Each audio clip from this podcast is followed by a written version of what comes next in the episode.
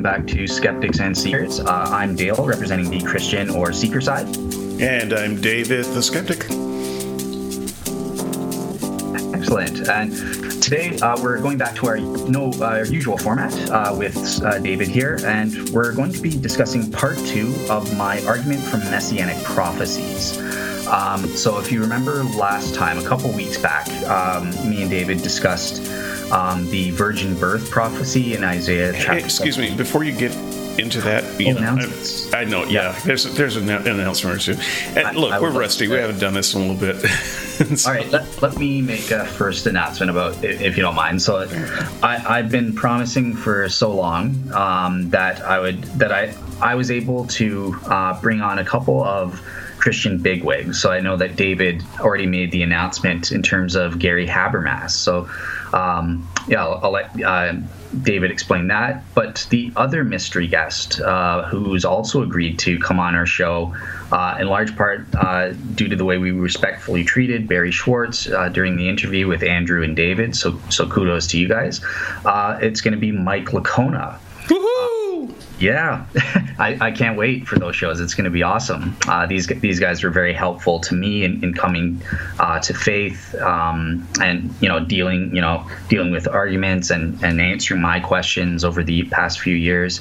Um, okay, perfect. Um, so um, because it's been a couple it's been a couple weeks since I wrote this, so I, have kind of lost tra- track a little bit. Both David and I have sort of forgotten what um, what we wanted to say when we were fully prepared. So I've forgotten more than you ever knew. Yep. Uh, so, Something so I would I uh, strongly recommend that uh, everyone read the blogs. You know, see see what we have to say because I've given. Um, in the first part, I wanted to sort of re-clarify my argument because I promised Sarah, Brian, and Darren that I would answer some of their questions. Um, so here, here's the one that I can remember, um, but the, the others will be answered in uh, re-clarifying the argument. So some some people have said, look, claims are, are, are fine, right? Like anyone can make claims. I, I can claim to have been virgin born or, or that sort of thing. Um, so that my circumstantial argument um, from messianic prophecies is totally invalid. But um, David gave a response. So it's not just unqualified claims that I'm talking about. I'm talking about unfalsified claims. Um, so again, that's pretty easy, but there is that qualifier there. Um, you know, I can falsify that I'm that I was virgin born, um, and that sort of thing. So, yeah, just the argument hinges on unfalsified. How, how can you falsify that you were virgin born? I have eyewitnesses, eyewitnesses uh, testimony that my mom was not a virgin when I was conceived. Okay, I mean, people lie. People lie about this stuff. I'm just saying. What? people lie about this stuff. yeah, but there's there's still evidence on a balance of probabilities. I would say. I mean, okay, well, uh, on a balance of probabilities, there's no such thing as virgin birth. So if you're going with a balance of probabilities, um, you you lose already. So you know if you're if you're allowing a miracle into it, I mean, you could have been miracled. Yeah, but then my mom is an eyewitness saying, "Look, I wasn't a virgin at the time." Well, maybe she has her reasons to not tell you the truth about that. Okay, yeah. So then you have to go with the evidence of do you believe her eyewitness testimony or not? Is she no. credible? No, I Sorry. do not. I believe that you were the product of a virgin birth. Okay, great. Thank you very much. Um, I'm saying it's false. I'm saying it's falsified. Uh, and uh, yeah, so anyways, the the point is the point that David's raising. Sure, there could be other people where it can't be falsified if they're making claims. I, I'm not. I don't claim to be the Messiah. I don't claim that I was virgin born. So. Um, yeah, I had a, a, witty thing in here about my own story. So, so for example, with the Isaiah 7:14 thing, so I'm I'm happy to go with even David's qualifier. Um, of it doesn't even have to be supernatural, but it's a momentous event accompanying this birth. I would I could not make a claim to this, um, or it would be falsified. The, the, only thing that happened when I was born is uh, my dad got so nervous he put his underwear on backwards instead of frontwards. I, I don't think that's the momentous sign that Isaiah had in mind. Um, so I, I, hope that sort of clarifies a little bit as to what the argument is. So um, I, I, also jumping in again. I just want to push back on that too because I don't think that we can know, and I think I made this point the last time, but I, I don't think that we can know what someone thought a momentous sign would be. I mean, you may not think of it as a momentous sign, but uh, but they might. I mean, you know, they might say, well, you know, put his underwear on every day of his life forward, and this time he put it on backwards. That's a momentous sign. You have okay. no idea. Okay, so here, here's the point, though. It's it's a momentous sign for the people uh, that the Messiah would come to. So that's relative to the time at which it comes. Maybe things that were momentous to them, it would have signified to them that this is the Messiah. That's great. Things that we don't think are momentous today. Likewise, if the Messiah is, coming today, because I haven't specified the time yet, if he's coming today, then the momentous sign would have to take something that would be momentous for us today some kind of supernatural thing. So it's okay. relative. But if your if your momentous sign is something like the virgin birth, uh, they didn't know about the virgin birth then. I mean, the virgin birth is something that generations later talked about, but at the time, nobody was buzzing around about a virgin birth. It seems like Paul didn't even know about a virgin birth. So even later than that. So if you're if you're thinking the virgin birth is the momentous sign, that doesn't qualify either well, first of all, that's not true, but um, that's that's not.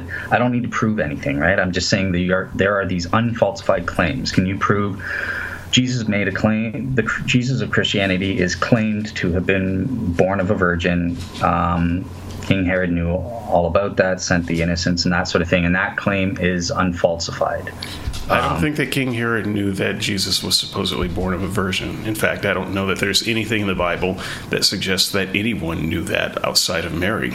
Can you prove that Jesus was not born of a virgin? No, but I can't. Okay, but you can't so prove that any. But you can't prove that anyone knew of this virgin story.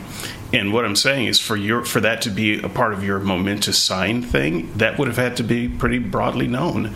You know, if Jesus' birth was a part of the momentous sign that was supposed to mean something to the people at the time, then the people at the time would have had to know about it. And they didn't. Yep, and they did. The the Bible says they knew about it. People knew about it. So it was a sign to the house of David. It came it came through in who, Jews. Who knew about it? Who, who knew about the virgin birth? All the shepherds did the um, shepherds know that it was a virgin birth, or did they just they, know it was a birth? They knew there was a momentous birth. And King Herod knew that too. That's why he goes and slaughters the innocents. Okay, maybe, but none of that was a virgin birth. They were saying a right. new king so was born. My argument is that it's a momentous birth, right? Remember, I said I can't. Okay, so what was momentous about it for them? That This is you. You keep saying that it's it's momentous, what was they momentous about the birth of Jesus that anybody knew about? They knew that God, it was a supernatural sign. There was the Star of Bethlehem, and the Messiah was being born as the royal king. Okay, I, I will give you the star. Okay. Uh, I would I would say that um, the star might qualify. I would I would question why so people so few people knew about the star but uh, you know that seems like a, a silly story uh, plot line to me but i would give you that. I would not give you the virgin birth because nobody knew about the virgin birth. Okay cool. All i need is the star. Okay. uh, that's that's fine. Um, so so let's then move all on. i need to attack is the star just just so that we're establishing future lines here. Go ahead. Well we're not going back to the virgin birth right? I've got my next case. Sure. Well, I mean, we've got three more. We've got three more episodes of this show to go. So, yeah, I'm just I'm laying down some groundwork that uh, your virgin birth uh, nonsense is not going to fly. So if you if you plan to go back to that, it's going to be a dead end. If you don't plan to go to that, that's fine. But anyone listening, you had better have something better than the virgin birth if you want to uh, interact with me in context uh, in the in the comments. Um, that cannot be the momentous sign, and that is the thing that most Christians say was the sign. So, well, no, it, it, could be the sign. You can't rule that out. Can you? Can you falsify that the virgin birth happened and that was nope, seen as a momentous can, but sign? But I can falsify that that people didn't broadly know about it, and therefore it couldn't have been a momentous sign. So, at at any rate, I don't want to get too stuck there, but because um, you um, look, you've mentioned the virgin birth before here, and I wanted to just dig in a claim that's that's not going to work for the momentous sign. And in fact, hopefully, what some of this pushback will allow the listener to recognize is just how slippery this criteria of momentous sign really is in terms of prophecy. Because that's the kind of language that fills all prophecy. Oh, it's going to be momentous. Well, you know what? That could be anything. And so we don't really have well, not anything. We don't. Well, well, no, it really almost can. so yeah. we we don't have a prophecy point just by saying, ah, they said it was a momentous sign, because you can post hoc rationalize anything after the fact and say, oh, that was momentous. You have no idea what they were talking about. It was very vague and very spooky, and then you you get a thing, and then you post hoc rationalize it as the momentous sign. Okay, so that yeah, so the House of David, it was a momentous sign because Jews knew about it. This, the no, you can't falsify that, right? And this is what the House of David is. It's a representation of the nation of Israel as a whole. So that's how I would establish that. Yeah, that that the momentous part is rather broad. So so let's try and narrow it down a little bit more. So the the first uh, prophecy in this part uh, is rather straightforward. Um, uh, nobody really denies. It comes from Jeremiah chapter 31, verses 31 to 34. Um, so can can we can I yeah can I ask you to hold that one back and make your next point because I want to I want to live in Jeremiah for a while and uh, if you've got some other points uh, that make that could make sense before I'd like to come back to Jeremiah because okay. because we both want to use Jeremiah. Okay, so the the other one is not going to get a full defense here, but it's Isaiah 49 verse 6. And this is that the Messiah will be serve as a light to the Gentiles. Um, and should be should represent God's salvation to the ends of the earth. Um, so Yep, Jesus uh, check. Jesus was a light to the Gentiles and is continues to be a light of the Gentiles and is bringing salvation to the ends of the earth. Okay, let me let me um, let me question that. A light. What do you mean by a light to the Gentiles? He's bringing self God's word to them and self and they're being saved. So um, did Mahatma Gandhi. Bring the light to the okay so there are other people but it, this is supposed to be a jewish so martin luther person, king. right? If, if you read well i'm, I'm just I, i'm just saying this whole he brought light to the gentiles. This is extremely poetic language um, and extremely non-specific. Uh, sure. I, I I don't even know what you mean by he brought light to the Gentiles, let alone what the original writer meant by it it seems pretty. It seems obvious if you come from a Christian context. No, you can't no, you can't use your Christian context to say that it's obvious. Well, it, sure. it, wasn't even obvious to the Jews who read it. I don't I don't see how it's obvious to you. Okay, so look, it's you were bringing it was actually obvious to the jews um, they're bringing a light to the gentiles that you should be my salvation and bring my salvation to the ends of the earth Okay, but the Jews so thought that, that they were doing that. They would thought they were doing that long before right. Jesus. Yep, and that's the count. That's the counter response that I'm not going to be able to get into because I want to save that for Isaiah 53. Okay. Jews will interpret Jews will interpret this as, look, the servant that they're talking about isn't a person; it's the nation of Israel, or it's a righteous remnant within Israel, and that's who's going to bring the light to the Gentiles. Um, there, so, there are also. Let me, let me just kind of get this is very frustrating. So this is this is an argument that I'm not going to be able to make now, and we'll have to wait for next week to make this argument. But the fact of the matter is, it, take the prophecy out of it for a moment. The Jews thought that they were a light to the Gentiles anyway, long before this. When uh, Moses first um, brought the word that uh, you know you you will be a nation of priests, they they thought that they were a light to the Gentiles. So this wasn't this wasn't something new that came with this prophecy. Uh, and so to then look at this and say, ah, well, this clearly means Jesus. No, it didn't. Uh, J- Jews would have not would not have read it that way because they have been, uh, as far as they're concerned, a nation of priests to the nations uh, since their beginning. Mm, so no, that's that's not true. Did Jews believe that salvation had been brought to the ends of the earth at the time of this prophecy? Well, I think that they thought it was part of their uh, mission to do so. It, it was sure. part of, yeah. and so yeah, it doesn't matter whether it had been completed, and I think that we're going to get into that with the Jeremiah uh, conversation. Whether it had com- been completed is irrelevant. Whether it had, it had been started through them is what's relevant, and that's how they would have seen it. Okay. Um, but by the same token, G. So that's why I need to. Next time we do this, when we're getting into hardcore Isaiah 53, we'll find out if it is actually talking about the Messiah versus the nation of Kohanim, which is Hebrew for priests. Um, so, okay, yep, that's that's a fair counter. But at the very least, at this point, it could be that it could be these other guy, candidates, or it could be Jesus. And it could Jesus be anything. Also has yeah, that, that's my point. Yes, it, almost anything. You have you have yet to you have yet to narrow down what a light to the Gentiles actually has to be. And the reason you haven't narrowed it down is because you can't. It's very poetic language that doesn't mean anything specifically.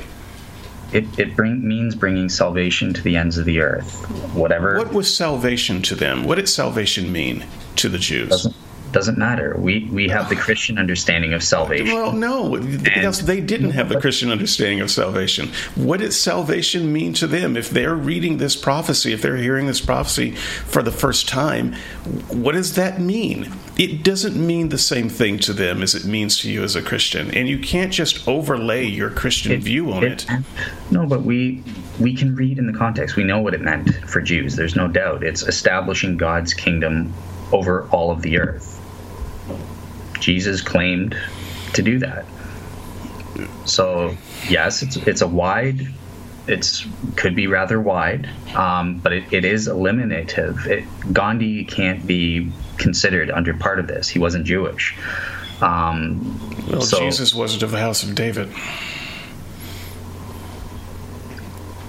Okay, so you want to? So you're interrupting me. So okay. Well, no, I mean, I'm just trying to. You know, I, I understand you throw out you throw out my Gandhi, but I I can throw out your Jesus anytime. Okay, I'm, so, I'm actually being nice by holding back some of the arguments because okay. it's not my turn to make the counter arguments. But I don't know so how good. else to have this conversation.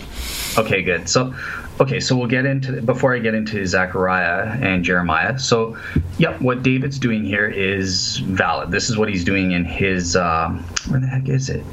Um, this is what he's doing.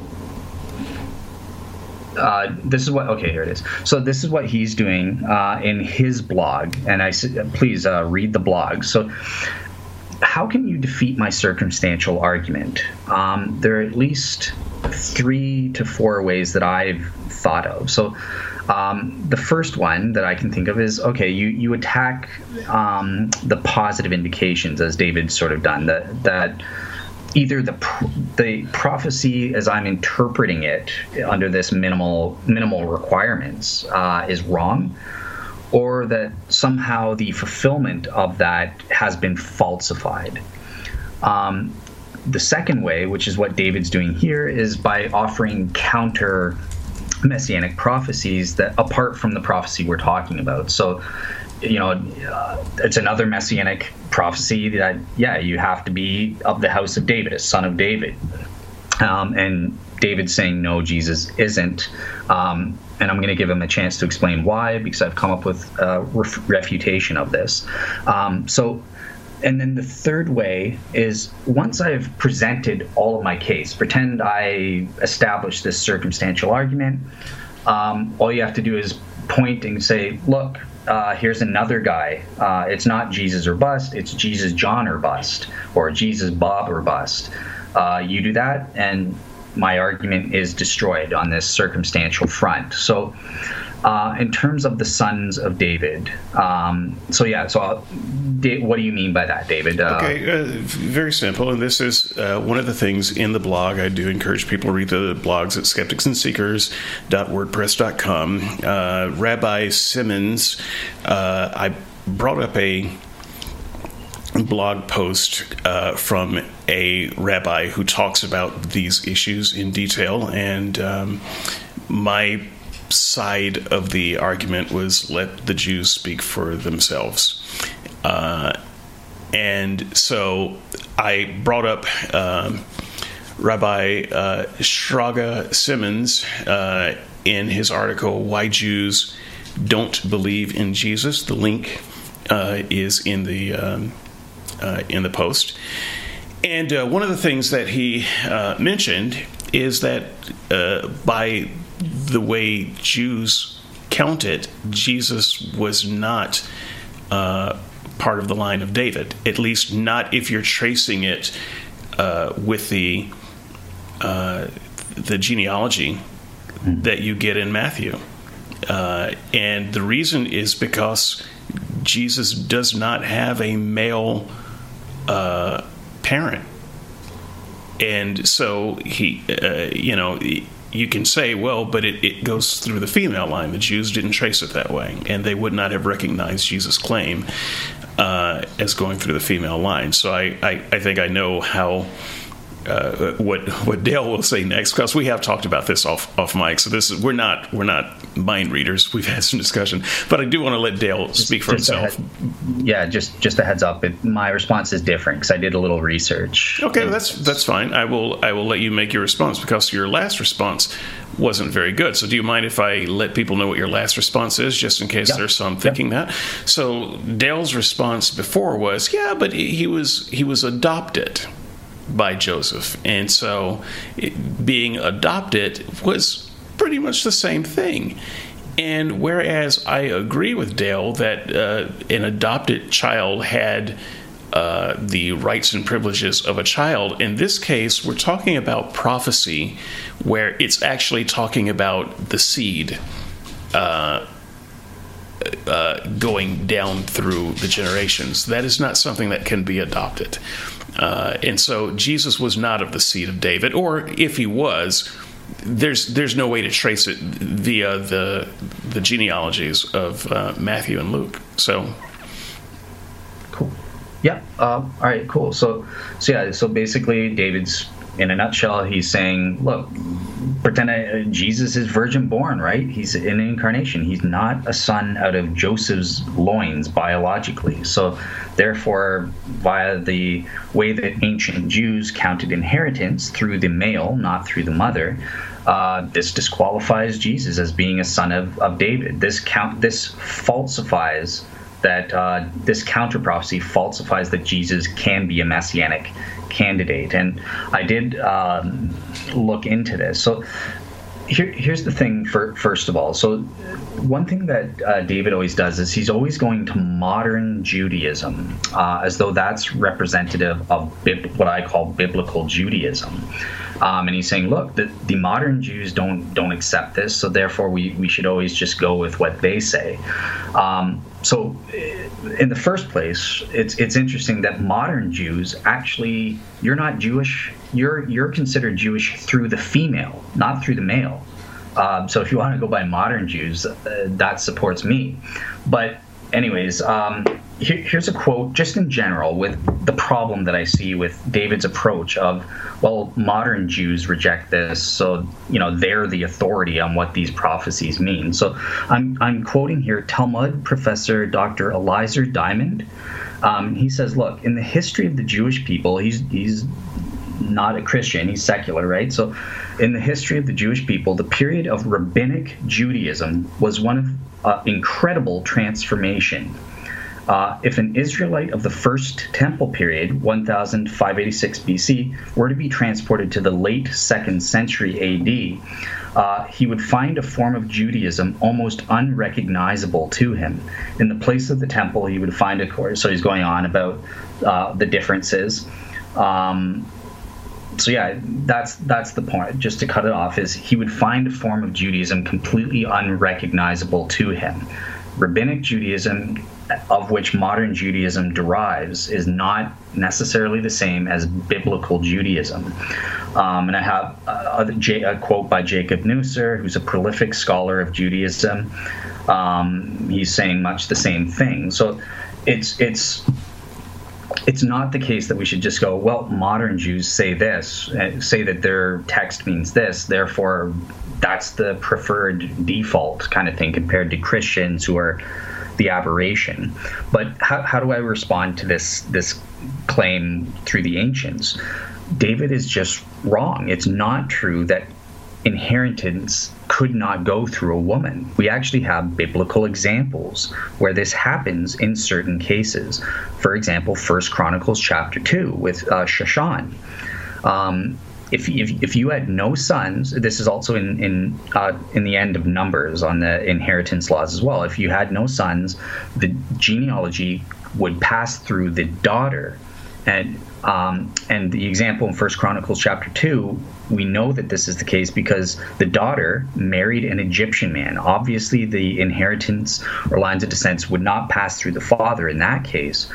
Um, so we know that it passed through the daughter. So that there is ancient Jewish precedent in the Bible itself for inheritance and descent passing through the female, not uh, not the man. Um, so, so, yeah, that, let me let me just cut in there because I'm not familiar with uh, the thing that you're mentioning. So uh, I beg the right to read it and look yeah. it up at some point. But what I'm I I just want to make sure I understand the example that you're giving because I, I, I thought I was I tried to be clear and I, I may not have been. I'm not saying that inheritance couldn't pass through the woman. I'm saying in the case of a particular prophecy, it is talking about um, it, it is it is talking about the purity of the seminal line. Um, this person will be the father of this person, will be the father of this person. Uh, and and that seems like a little bit different thing than you will get to take over my land and have my name. You know, you can get a you can get the birthright. Uh, so I'm I'm not saying that they couldn't get a birthright. Uh, no, so that, if, that is everything included in this is everything that you're talking about. It, it's they didn't separate it like we do today in, in that sense. It was all, everything of the line of David was gone through the woman, just as it is through the man in certain contexts, and those contexts could have applied to Mary, and therefore Jesus would be considered under a Jewish understanding, a biblical Jewish understanding. Uh, again, it, to, to, look up what I'm saying, it's First Chronicles chapter two, um, and yeah, it, it, could pass through the woman. So the fact that Jesus is virgin born and, and is not biologically a son of Joseph does not discredit him as being a son of David in the eyes of ancient Jews. Uh, that's that's the only point I wanted to establish there. But yeah, uh, okay. So so so going on to Zechariah chapter twelve, verse ten, because I don't want to lose track of my positive case. So this is my uh, the next one that I wanted to do, and um, so Zechariah chapter 12 um, is basically I'll, I'll, just read it. So and it shall come to pass in that day that I shall I will seek to destroy all the nations that come against Jerusalem. And I will pour upon the house of David and upon the inhabitants of Jerusalem the spirit of grace and of supplications. And they shall look upon me, whom they have pierced, and this is God speaking, and they shall mourn for mourn for him all of a sudden it changes as our as one mourneth for his only son, and shall be in bitterness for him. Uh, and in that day there shall be a great mourning in Jerusalem. Uh, blah blah blah. But here's the key part. Yeah, so it's saying they shall look upon me who they have pierced, and they shall mourn for him. Um, so obviously the the application to Jesus, well, okay, yeah. So God is going to, in the full text of Zechariah, um, the context. So it's talking about the last days. Obviously, this hasn't happened yet, but God Himself is going to come down onto the Mount of Olives.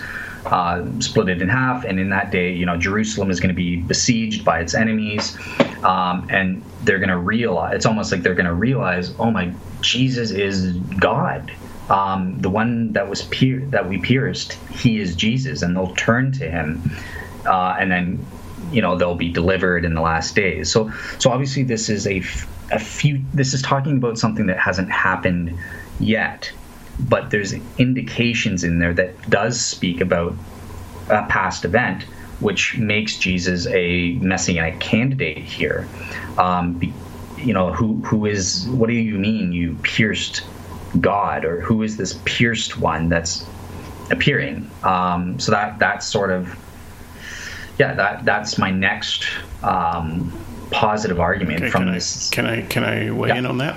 Yeah. Okay, so first, I I can't really interact with this once again. Uh, kind of frustrating because we're not talking about this this week. We're waiting for next week to talk about this, and this is part of I think next week's argument. Even though it, it seems like it's a different thing, I don't think it is as different um, as the two chapters that follow. But um, but that said, um, so God God says he will come down and they you know God is God is being pierced and they will look upon him. So it, he is he talking about himself in two different persons, first person and second person? Is he uh, or the first person third person? Is he um you know, you say you see Jesus here, but it seems to me that you can see God's representative here when when He says, "I will be pierced." Um, well, that's that doesn't mean God, Yahweh Himself. Yahweh doesn't have any any flesh and blood to be pierced, uh, but His representative could. And so, once again, when you're when you're speaking representative language, you open the door to just about anybody then or any grouping of people. So who is who is god's representative at that time? Well the jews would have understood themselves collectively as god's representative. So even though you're using singular pronouns you would use that singular pronoun because it, it's fitting if god is saying this is happening to me but me being my representative which is which is legion Um, okay, so so no, in, in this case, uh, I'm not I'm not sure how you see this as, as linked to next week's discussion. Maybe maybe I'm just misunderstanding, but um, but yeah, no no, uh, this had a clear messianic understanding. Um, how do we know? Because we have ancient Jewish sources in the Talmud. Uh, this comes from uh, Sukkah 55a. Okay, but I'm not arguing that it doesn't have messianic. Um, that it's, Overtones, not right. I, I'm just saying that you are making um, a leap about who the who or what the Messiah is. So like simply define, simply sure. on the basis of pronouns. And what I'm saying is the pronouns don't matter here.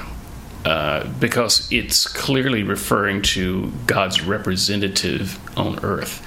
And God's representative on earth could very properly, and has very properly, I believe, uh, been uh, interpreted as the Jewish people, who were the nation of priests, God's representative on earth.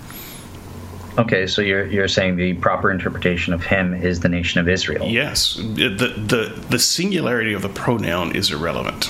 This is this is the main thing that I want to try to try to get out here, and I I'm certainly not alone in saying that. I'm I'm trying to suggest that this is speaking of God's representative on earth, and God's representative on earth at that time was a plurality. Okay, um, so here's why you're wrong then, and it, it's just obvious from reading the verse, and, and this this is going to come into effect uh, when we do Isaiah 53. Which is so why I said just- this is related to next week. Gotcha. Okay, so yeah, look, the house of David is looking upon this person who they have pierced and mourning for him. So under your reading, it's the house of David is looking upon uh, themselves who have been pierced, and they shall mourn for themselves. Um, I don't I don't think that makes sense of what's going on, especially in the, the overall context, right? Through, throughout, it's always talking about God is going to be doing these things. Uh, God the Father um, is how most Jews would would have understood this text, right? When he's talking about look upon me, that's God the Father. They're they're thinking, right? Um, so yeah, this is speaking of an individual. This isn't talking about a group of people, uh, the nation of Israel, or the righteous remnant. But uh, yeah, I guess I guess David's correct. Then I, I see what you meant is okay. Well, let, us we're going to get into this hardcore next next time with Isaiah 53, uh, and let's see if I can destroy this notion that it's not speaking of an individual but a group of people. You can't. Uh, oh, so okay, we'll see. so, um, right, no, so, by the way, I, I, I just want to I just want to let anyone know who has studied this carefully. I, am actually not married to the uh, to the theory. Uh, it could also be an individual. I, I, actually don't mind making that admission. What I ultimately we don't really know. I think that it makes best sense. Um, uh, as the nation of uh, Israel. I have read uh, lots of scholarly opinion on this. Uh, I used to believe exactly what Dale believes, so I don't. I don't think that Dale is crazy in this matter. This is not a B- BSC issue. No. So, um, yeah, no. So take that, Tara. just in this one narrow uh, area, um, but yeah, no, I don't. I don't. Um, I, I think that this is this is part of the challenge of talking about prophecy, though. That you know, I come back to his frustration. You ultimately don't know what it meant. Neither one of us can uh, put a stake in the ground and uh, you know fight and die on this hill as if we had some great insider knowledge because we don't there you know the knowledge ends at a certain point for everybody and that's why there is so much debate on this stuff Sure. Uh, yeah, sure. I, I, I don't know if I would go as far as you. I, I think we can know some things about it, but uh, certainly it, it goes without question that, that there are uh, interpretive issues.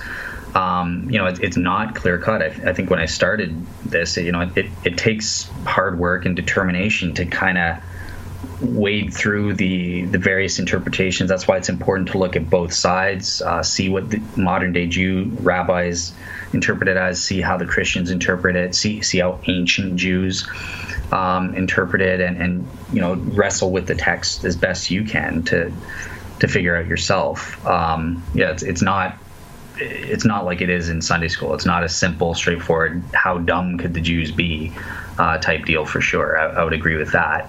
Um, yeah, and, and, going into oh, one, one thing I, I, wanted to say for for Joyce's sake, because uh, Joyce linked to in part one gave a good video that I, I highly recommend people check that out. It, it, Michael L. Brown is far more eloquent than I am in terms of presenting the case for the Messiah, and he, he does a much fuller fuller case than I'm going to be able to do. But wholly apart from this objective argument that I'm trying to establish and see how it goes.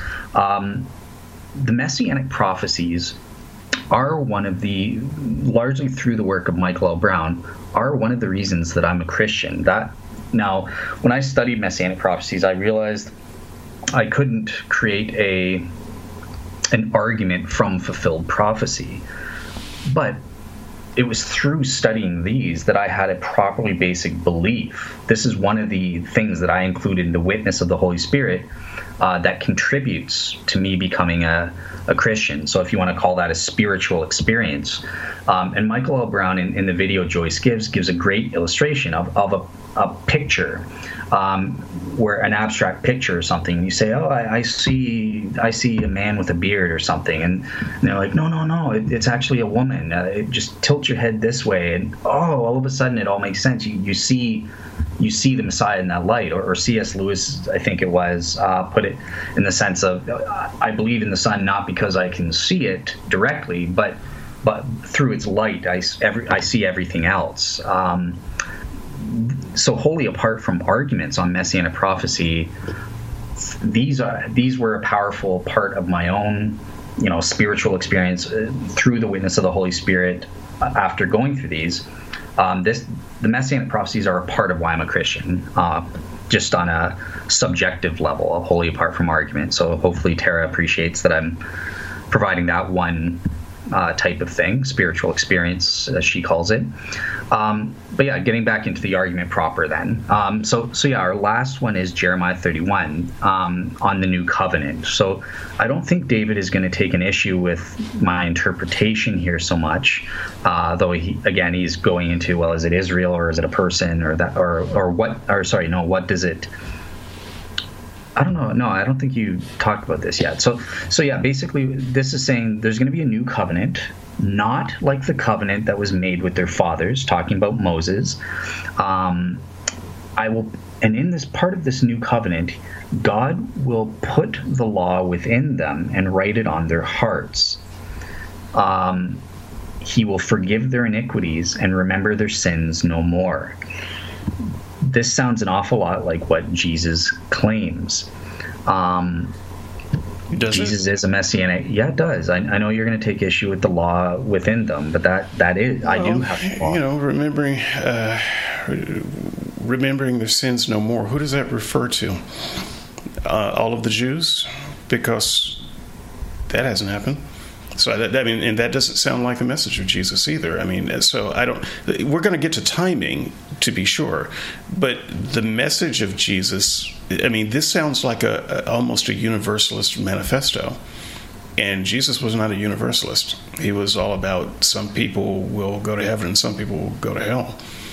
Perfect. So, so yeah. So David hits hits the, the nail on the head there. So yeah, this, this is the thing with a lot of these prophets. The way prophecy works in general, not just messianic prophecies, but this is God's MO in the Old Testament, is prophecies will come into fulfillment in part, and then the rest is said to be fulfilled either later on or yet to be fulfilled, right? Because a lot of these prophecies deal with, oh, Israel, it's the end times. Israel's going to be the end of the age. You know, Israel, God is going to establish his kingdom once for all um, and all this good stuff, you know, universal peace and all, and all this stuff. That hasn't happened yet. But Jesus is bringing this to fulfillment, and we have the down payment, so to speak, because he fulfilled this in part. My sins have been forgiven. Many Jews' sins have been remembered no more by by God. But so will it, all of them they will in the in the end of the oh, days. So I just want to make sure because it's a theological message that you're you're making here, and I want to be clear. You believe that all Jews will be saved. Is that correct? It's talking about in the day of the Lord, the people that are. Will all Jews be saved? I'm, I'm trying to trying to get no. a read on that. No. Okay, so doesn't this prophecy seem to suggest that all Jews will be saved, though? No. Well, maybe maybe I misread it. Oh, all the Jews at at what time? At the time the prophecy comes to its complete fulfillment. So all Jews who were still alive at the time of the fulfillment will be saved. Is that what you're saying? Yeah, that's what Zechariah seems to be talking okay, about. So right? I just want to say that again because that's that's uh, kind of a new wrinkle. So whenever the time of the fulfillment is, all Jews still standing will be saved. Okay. Is is that is that what you're saying? Sure. Yeah. Okay. All right. Okay, um, but it's still being fulfilled in part. We have Jews that are being saved today throughout history, right? Um, so, yeah, I, I, get, I get with the future aspect. This is going to seem like it's unfair. Um, it, it, it seems like a heck of a prophecy, honestly, because you know you schmucks standing here today, not so much and the schmucks throughout history, not so much. But whatever day is uh, that this prophecy is fulfilled, the guys who are standing around then, they're going to be saved. Who on earth cares? What? Uh, who cares about that? Nobody would have cared about that. Well, apparently uh, the Jew Jeremiah did. um, I'm not so, so, sure.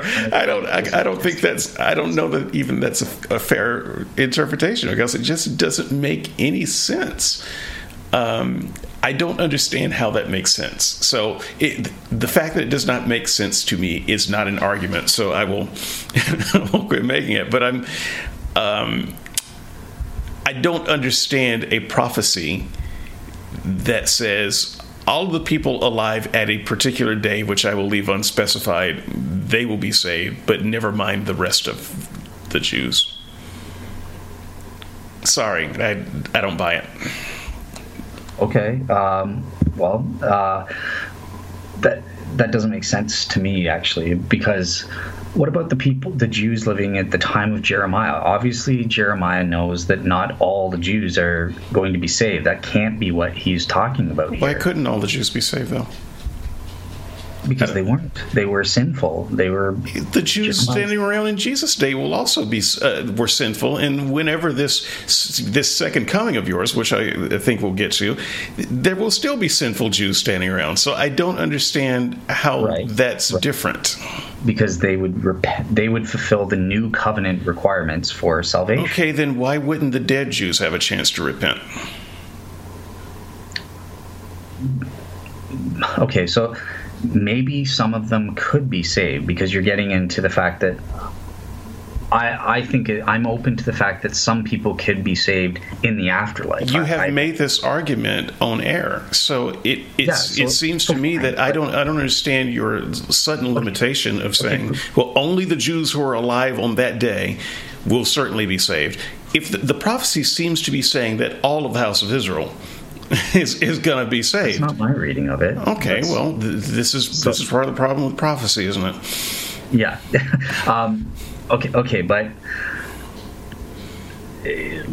so so look, I could just say, okay, great, fine. Uh, all the all the Jews will be saved in the afterlife. Then, if if if that's the case. However, I think the Bible makes it clear that it's not the case that all Jews will be saved. Some are da- the Pharisees are going to be damned. Sure. Okay. Um, just just I, certain Jews on a particular day will be saved. Well, that's a that's a piss poor, stupid, ridiculous BSC prophecy. It doesn't mean anything.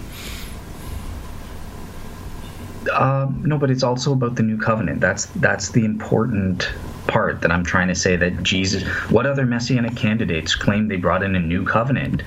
Um, None that I'm aware of. It's when all did Jesus claim to bring in a new covenant? Uh, in Matthew, Mark, Luke, John. Wait, wait, wait, wait. You know, you're being it's general. I, I, want to get to right? the. I want to get to the specific claim that you're talking about. No. I'm not. I'm not saying that there is no claim, but I don't. You're just saying that Jesus claimed to bring in a new covenant. I'm trying to zero in on what you're what you mean. What What are you thinking about? Jesus brought in a new covenant. No, no, no. Okay, you're just preaching Christian doctrine. When did Jesus say, no, "I'm doing a new covenant now"? No, I'm not. I'm not going to play that game. That, How is that a game? because I don't need to prove historically that Jesus taught that he's bringing in a new covenant or something like that. Even if I could do that, um, it's irrelevant. All I need to do is say the Christian Jesus. This is a claim about the Christian Jesus. It's an it's unfalsified claim. I mean, obviously it happened. We have the New Testament. Um, but I, I, again, I don't need to prove it as long as it's an unfalsified. If Jesus, but who's who's making the claim though? Uh, doesn't matter. Well, yes, it does. Who claims that Jesus brought in a new covenant? I think that's kind of important. Because I can claim that some other Jew brought in a new covenant.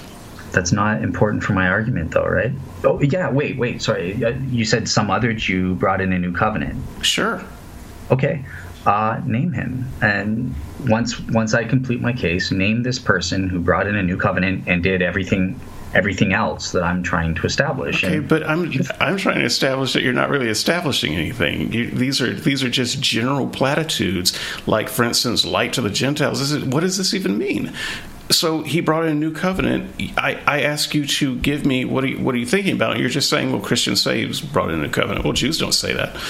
So I think it does matter who's saying that he brought a new covenant. If now your argument would make more sense to me and I would be able to in- interact with it a little bit better if you were saying Jesus said that he was going to bring in a new covenant and this is where he said it. That way at least you would be able to establish at least he made the claim.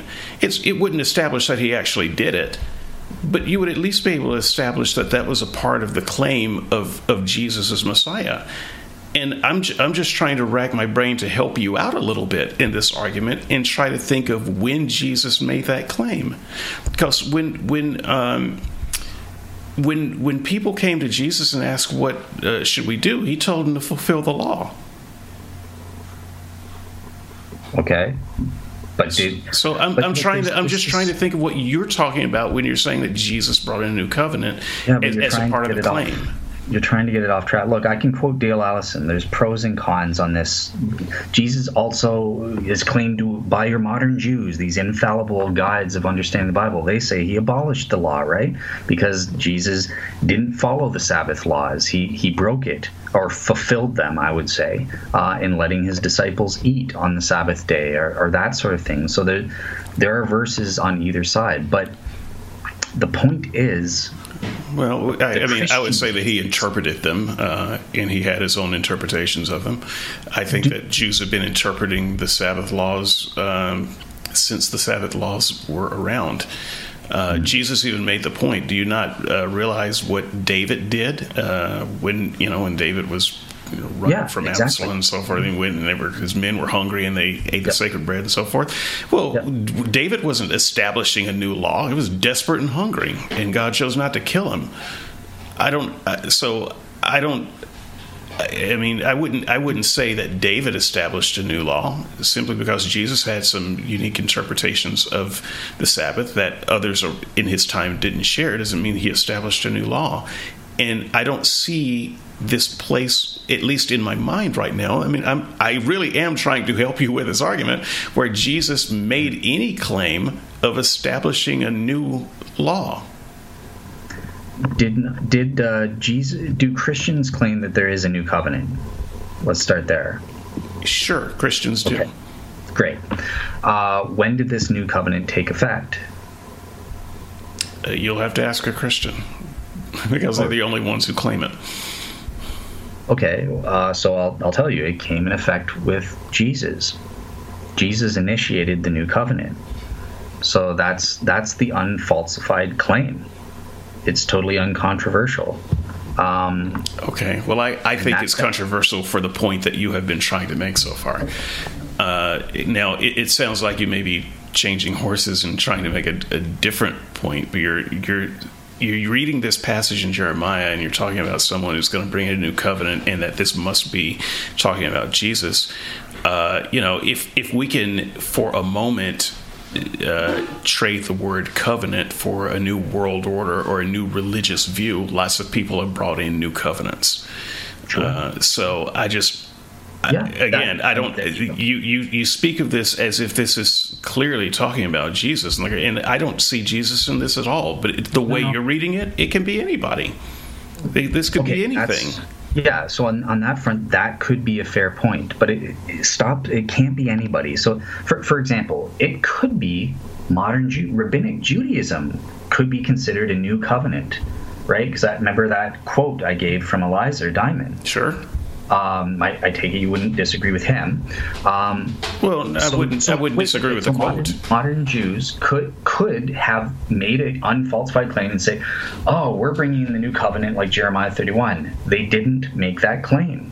They could have. Neither did Jesus. But I'm making the claim for them. Now The that that fits with your argument, doesn't it?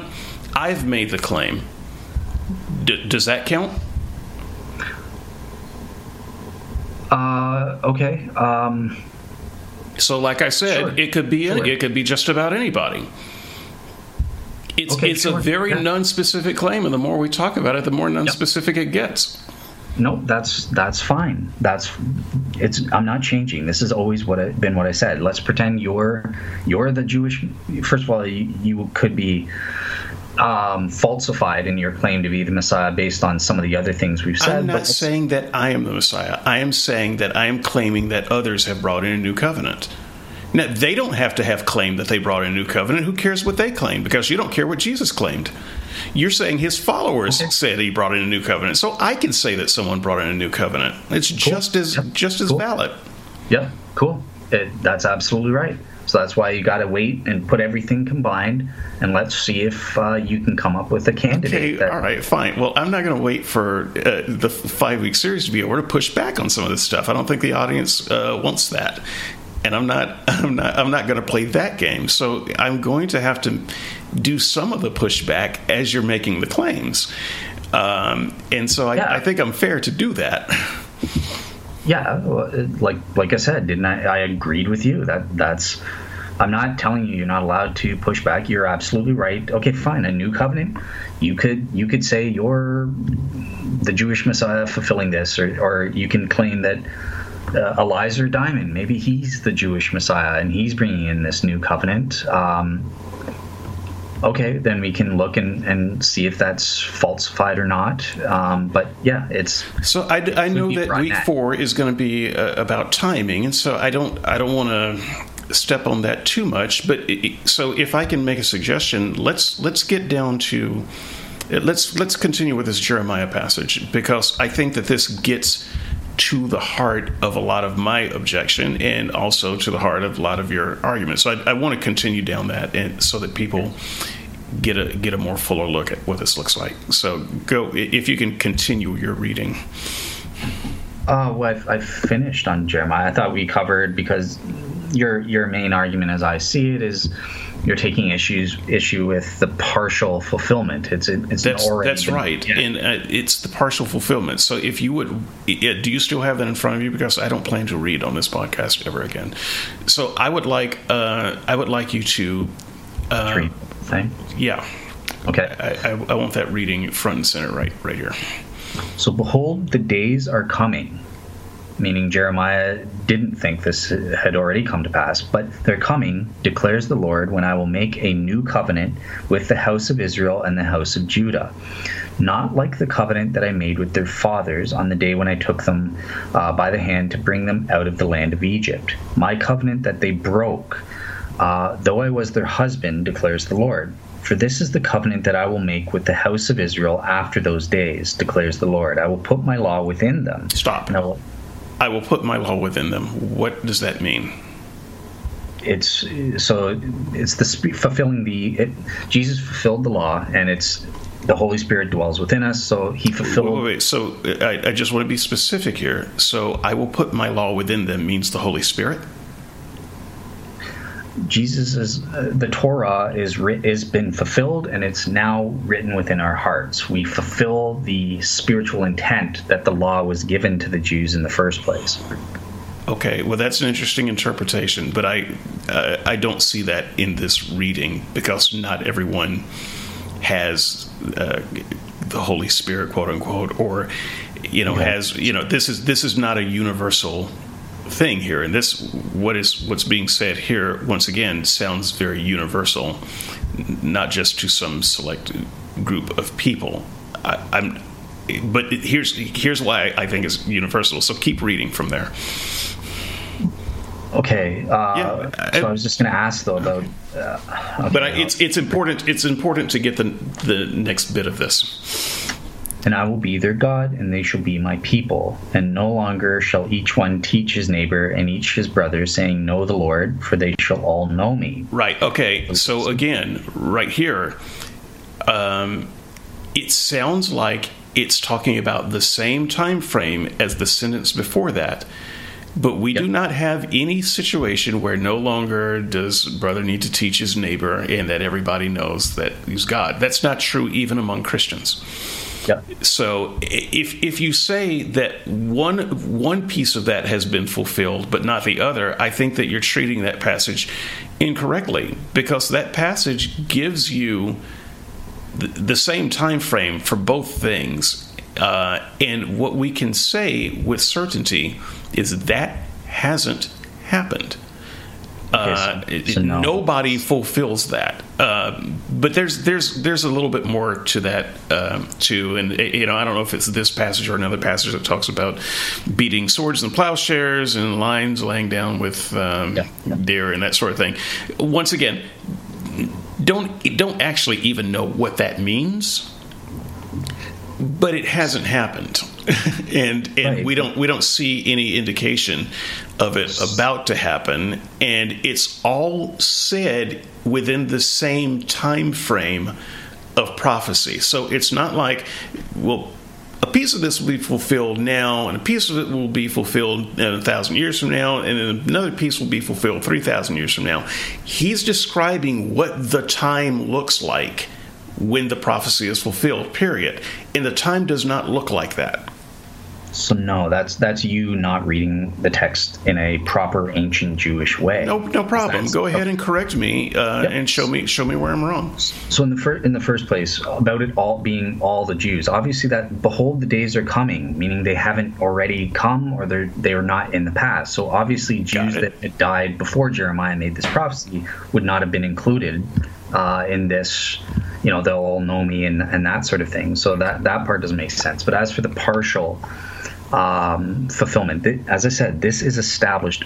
Biblical scholars on both sides they all recognize that this is the way it works. Um, you know, there is this partial fulfillment. It's called prophetic telescoping, right? So there's the partial. I'm familiar with the term. I am. I don't buy it.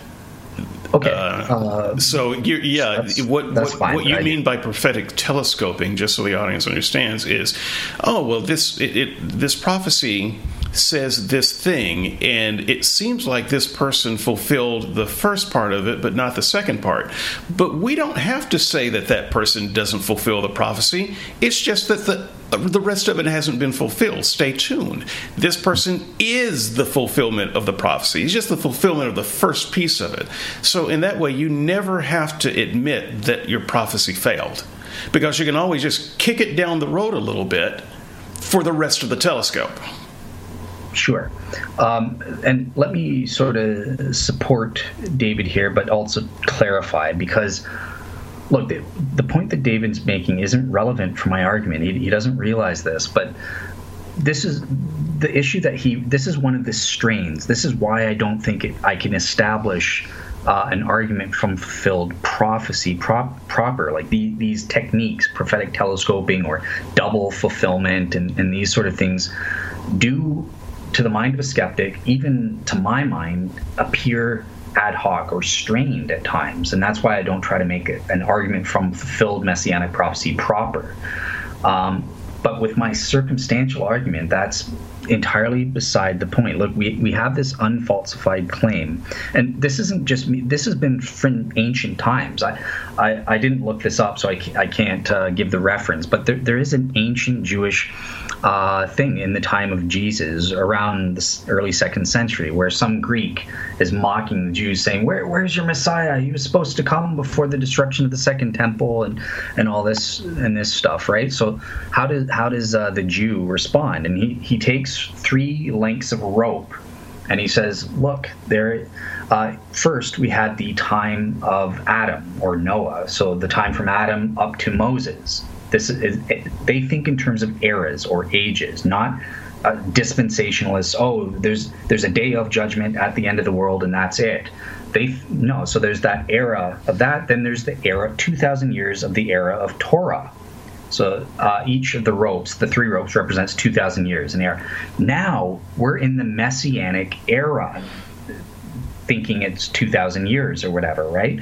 Um, so that started right before the Second Temple came, right when it was supposed to, and it's going to be ushered in. Christians say the exact same thing. The only difference is they say, no, but the Messiah actually came. It wasn't just the Messianic era was inaugurated before the Second Temple. It was the Messiah came in the first coming and initiated the Messianic era, and he'll come at the end of the Messianic era with the second coming. So this this is precedented in ancient Jewish understandings. It's it's not we take it oh the the day of the lord refers to a specific day when jesus will come. No it, in ancient in the biblical understanding it's referring to an era. We're in the messianic era that was initiated with jesus first coming and and will end whenever it doesn't have to be 2000 years that was just the ancient jewish let me let me just cut in here because sure. I, I think you failed to see my objection or at least all of it I'm yeah. not saying that the Jews have not used these tools for thousands of years. Okay. It's all BS.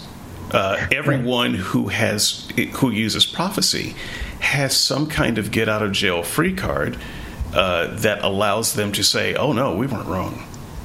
Uh, Okay. And that's all I'm saying. This is this is Yeah. just one of those tools, one of those get out of jail free cards that people have been using for a long time, so that they can say we're not wrong. But the the skeptical, I would say, the rational person looking at how this is parsed by the people presenting these pros- prophecies should be out at this point uh, and, and recognize the game that's being played. Th- This is this is not an honest game. It's not a scientific endeavor. It's not even uh, trying to read the literature accurately.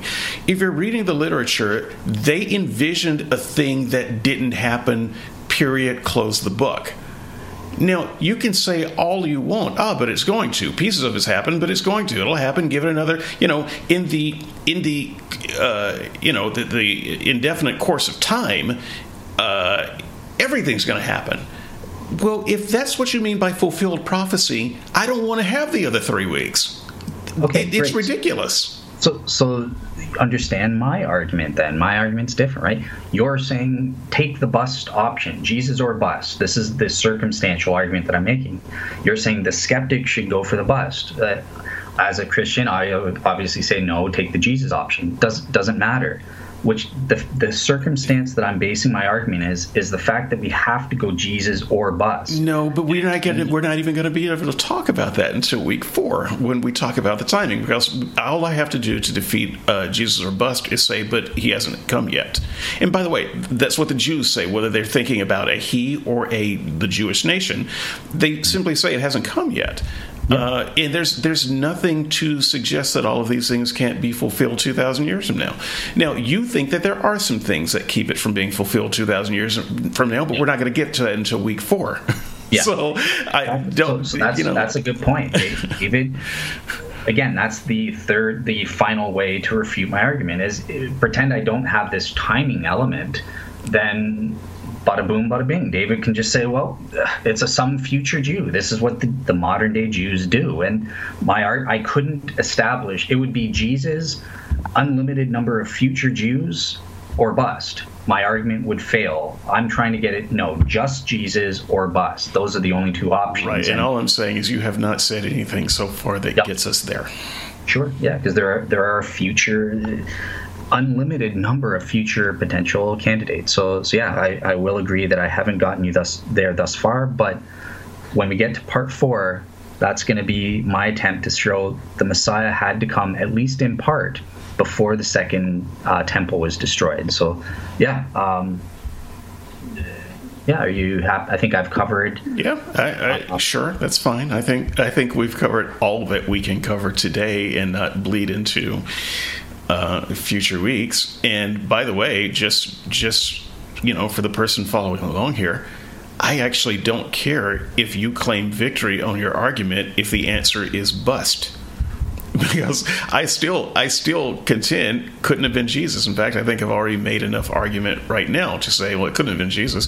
I actually don't care whether you, whether it's bust. I think it's bust anyway. I think it's, if- I if think I- it's prophetic nonsense.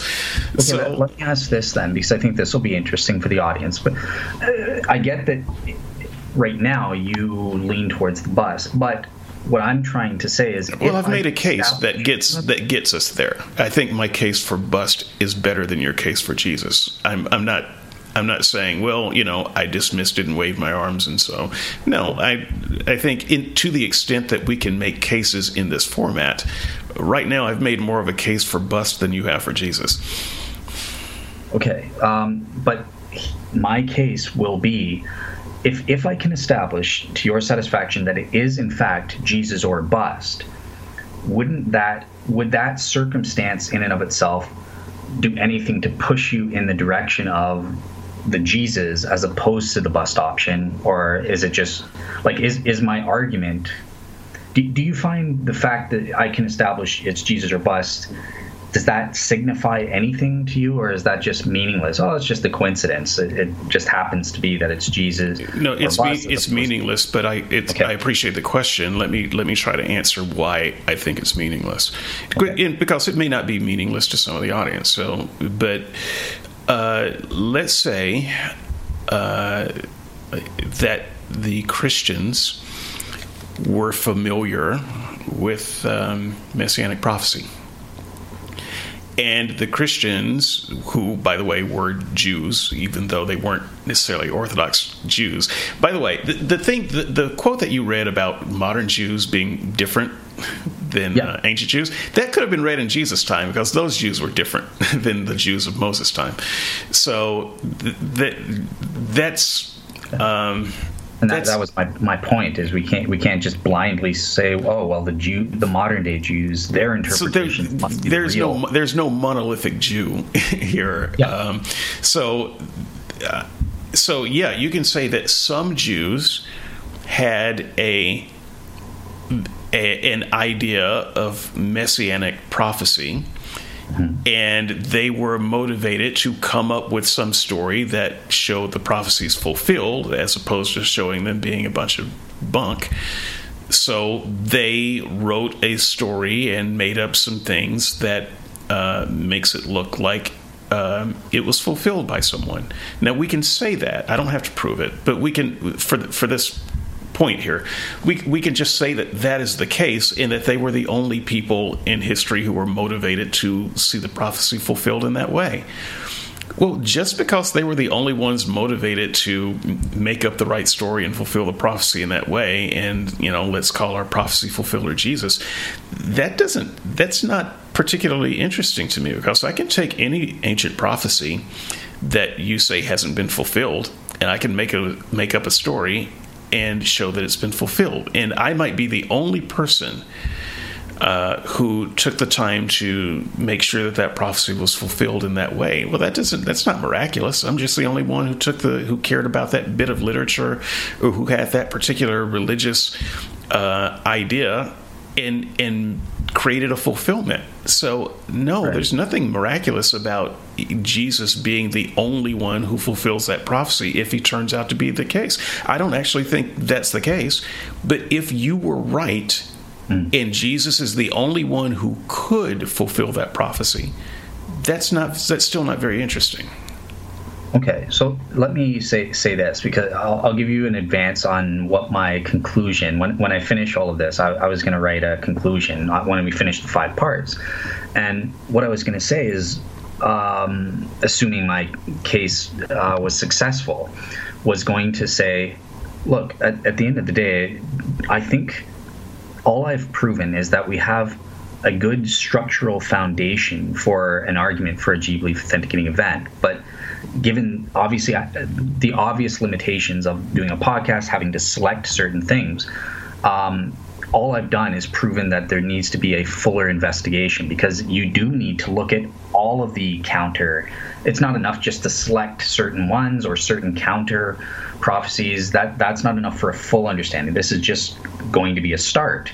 Um, and then you need to branch out and do all of the investigation. And then once you have actually established the Messiah has to do these certain things, um, and there are no counter prophecies against him being a messianic candidate, and um, uh, none of the claims are, are falsified that he is the Messiah in terms of fulfilling them. And there's nobody else. It's not Jesus, Bob, or bust, Jesus, John, or bust. It's just Jesus or bust. Then you have a chance. So I, I already know even when I get to the the end of this, it, it's not going to be satisfactory to say I've got a G belief authenticating event. But what I'm hoping to do is establish, look, we have a foundation here. There's something here that requires maybe more research, and uh, that that's going to be my my end hope. Sorry to give my conclusion before I even get there, but that that's what I'm thinking. That that's where I'm leaning to try to establish. That's what I think I'm going to be able to do. Okay. Well. Um that's fine. I, I think we could jump straight to the conclusion and say we need to do more research. But the the research that you've given me so far, and once again, I just want to, I want the audience. I'm not. I'm talking around you right now. Okay, I want the audience to understand that I am not dismissing uh, anything that Dale has said out of hand. I have looked at the things that Dale has said. I have presented counters to the things that Dale has said to the extent that this format will allow. I, you know, I, I will present more counters fully in in the week that I have to do that, and so I will. I've I've tried to present some pushback and counters to the claims up front.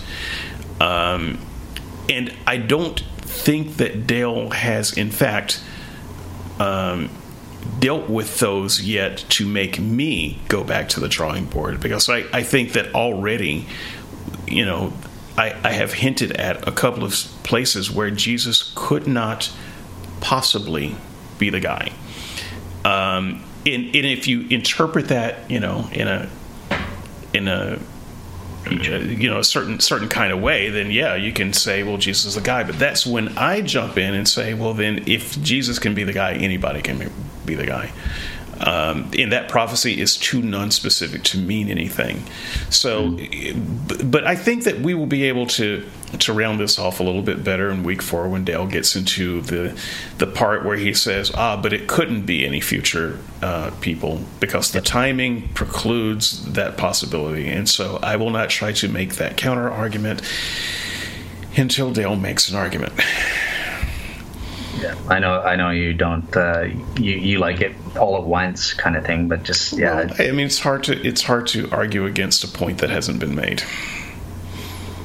Yeah, yeah. No, I I appreciate that, but it's yeah. There's just I don't see any way around it when you have when there's just so much to like. There's no way I could do a, a thing in one thing and do it justice. Um, I, I, get it. So I mean, we're we're we're doing the best we can. I think that uh, the people who are following along appreciate what they see. Just you know, just understand why some of my responses look the way they do. Um, I can't I can't get into you know. There's only so much of countering arguments that haven't been made that I that I'm willing to do. Let, um, let me say that. Would you like? I, I wanted to do Isaiah 53, um, but would you prefer that I just skip that and just go into the dating the the timing and then you can do the counters? Like reduce it to four then or? Well you know isaiah 53 is such an important uh, yeah, that's, piece that's, though isn't it? I mean i think that if we did that and maybe we can hear from the listeners a little bit um, but yeah. I, you know i think that anyone who cares about this series would say but you missed the big one I know, I know. Right? So that's why I'm like, I can't.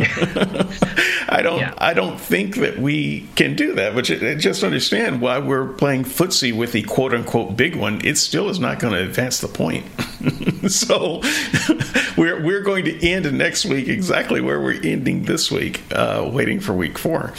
So that's the that's the frustration there. Um, you know, we can talk about whether it means a singular person or a plural person until we're blue in the face. It still doesn't get you to Jesus. Well, I'm, I'm going to be saying it gives you a, a, resurrection of an individual uh, of the Messiah. Um, so, like a death and resurrection. So that that adds a new layer. It does. It doesn't add the layer as as big a layer as you think, though, because some Jews Future. believed in resurrection and other Jews didn't, and so they what a lot of them called resurrection, we would call reincarnation. So you remember uh, Jesus? They thought he was um, Elijah uh, come back from the dead, or uh, yeah. John the Baptist, or you know, they so they would have been they would have been fine with those types of explanations. Um, no. So, well, I mean, you wouldn't be you wouldn't be fine with it, but I think they would have. So the, the fact of the matter is, um, I don't I don't think resurrection gets you as far down on the, the road as you think that it will. Okay. All right. Uh, cool yeah, I'm I'm happy with that. Uh, read the blogs, folks. Uh, don't yeah. don't ignore that. There's a lot of our, our, best stuff is in the blogs. Yeah, this this stuff. The audio is just me and David tiredly on a Saturday morning saying stuff. so with that, I'm gonna say uh, have a have a great week, and we'll uh, we'll we'll come back and tackle Isaiah 53. It's not the, it's not the part that's most interesting to me. I actually think today's discussion is more interesting than tomorrow uh, than next week's discussion will be. Mm. Um, I just I think that a lot of people think that Isaiah 53 gives them a lot more mileage than it does, and so mostly my time next week will be pointing out, yeah, that could that could mean this other three things as well and also pointing out the, the I mean, here's a preview. I, I will give you the balance of scholarship uh, where most Jews are and many Christians are, uh, who would interpret it very differently from the way Dale seems to be prepared to interpret it right now. So Dale wants to present you a case that looks like, oh no, this is this is clearly what this meant. And even today, uh, even among Christians, it is not clearly what that meant. All right, cool. Yeah, looking forward to it. All right, uh, ciao. All right, have a great day, everyone.